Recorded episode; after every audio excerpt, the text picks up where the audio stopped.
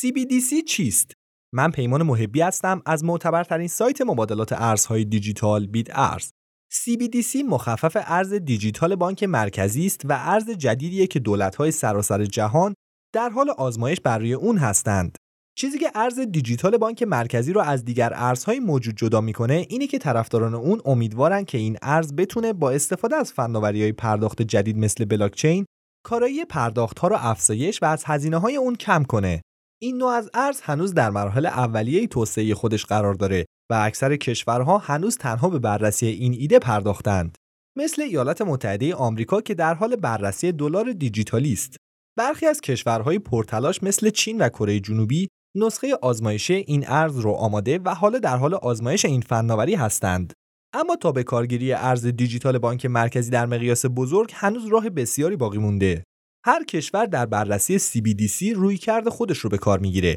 بسیاری از ارزهای دیجیتال بانک مرکزی بر اساس اصول کلی و فناوری بلاکچین ارز رمزپایه بیت کوین ساخته میشن.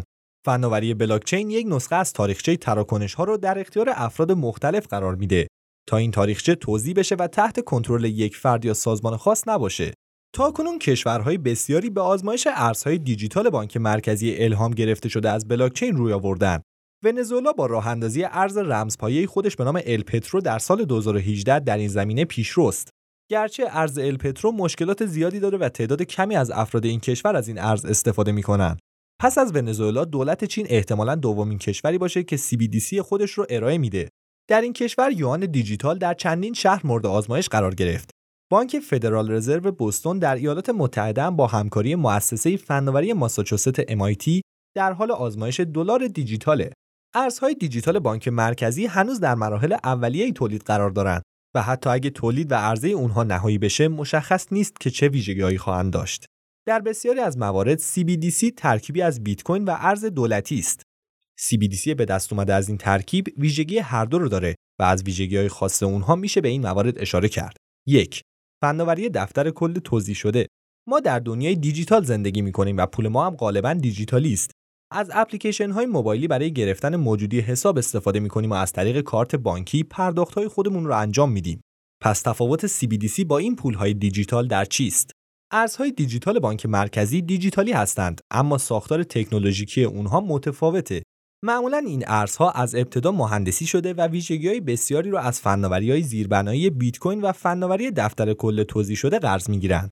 بانک ها برای ایجاد امکان پیگیری پول ها نیاز دارند تا سوابق مالی افراد مثل مقدار پولی که شخص داره و تراکنش های انجام شده توسط وی رو در یک دفتر کل ذخیره کنند. در فناوری دفتر کل توضیح شده به جای یک پایگاه داده واحد که تمامی سوابق مالی افراد رو در خودش ذخیره کنه چندین نسخه از تاریخچه تراکنش ها ایجاد شده و هر نسخه توسط یک ماهیت مالی جداگانه نگهداری و مدیریت میشه و معمولا همه این نسخه ها تحت مدیریت بانک مرکزی کشور قرار می‌گیرند. این ماهیت های اقتصادی به صورت توضیحی دفتر کل توضیح شده را با یکدیگه به اشتراک می‌گذارند. این تعریف مفهوم بلاکچین مجوزدار رو مشخص می‌کنه چرا که تنها چند ماهیت منتخب می‌تونن به بلاکچین دسترسی داشته باشن. علاوه بر این ماهیت های مرکزی تعیین می‌کنن که چه کسی می‌تونه به بلاکچین دسترسی داشته باشه و چه کارهایی می‌تونه با اون انجام بده برای مثال ماهیت مرکزی می‌تونه تعیین کنه که بهزاد تنها حق خوندن بلاکچین رو داره در حالی که پیمان می‌تونه بلاکچین رو بخونه و اصلاح کنه این بلاکچین در مقابل یک بلاکچین بدون نیاز به مجوز مثل بیت کوین قرار می‌گیره. در بلاکچین بیت کوین تمامی افراد می‌تونن نرم افزار رو اجرا و در ارسال تراکنش به شبکه مشارکت کنند و در این حال هیچ گونه ماهیت مرکزی نمی‌تونه از این عمل کاربران جلوگیری کنه. میریم سر وقت تفاوت CBDC ها با ارزهای رمزپایه.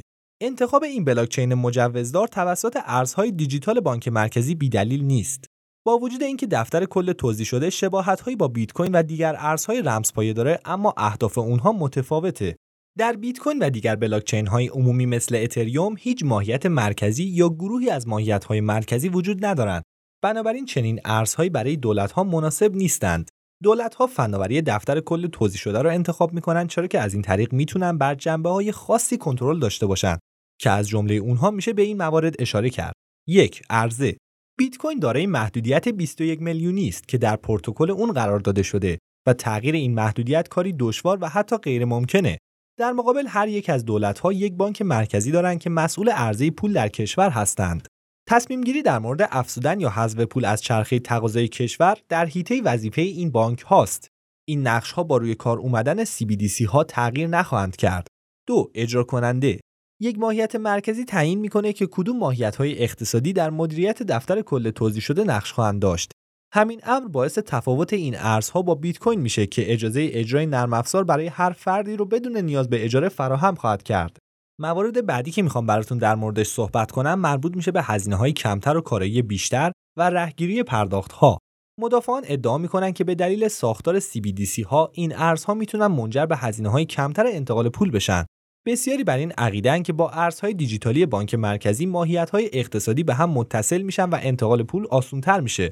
و اما در مورد رهگیری پرداخت ها دفتر کلهای توضیح شده سابقه کاملی از تراکنش ها رو ارائه میدن برخی دولت ها مثل چین که به نظارت گسترده مشهوره احتمالا با استفاده از اطلاعات اقتصادی تمایل داره تا نظارت بیشتری بر شهروندان خودش داشته باشه. دولت های مختلف سیاست های مختلفی رو در این زمینه اخذ می‌کنن. برای مثال بانک مرکزی ایالات متحده آمریکا در تلاش تا با استفاده از یک CBDC حریم خصوصی شهروندان آمریکایی رو حفظ کنه. حالا وقتشه که بریم سر وقت سالات متداول در مورد CBDC ها و پاسخ به اونها.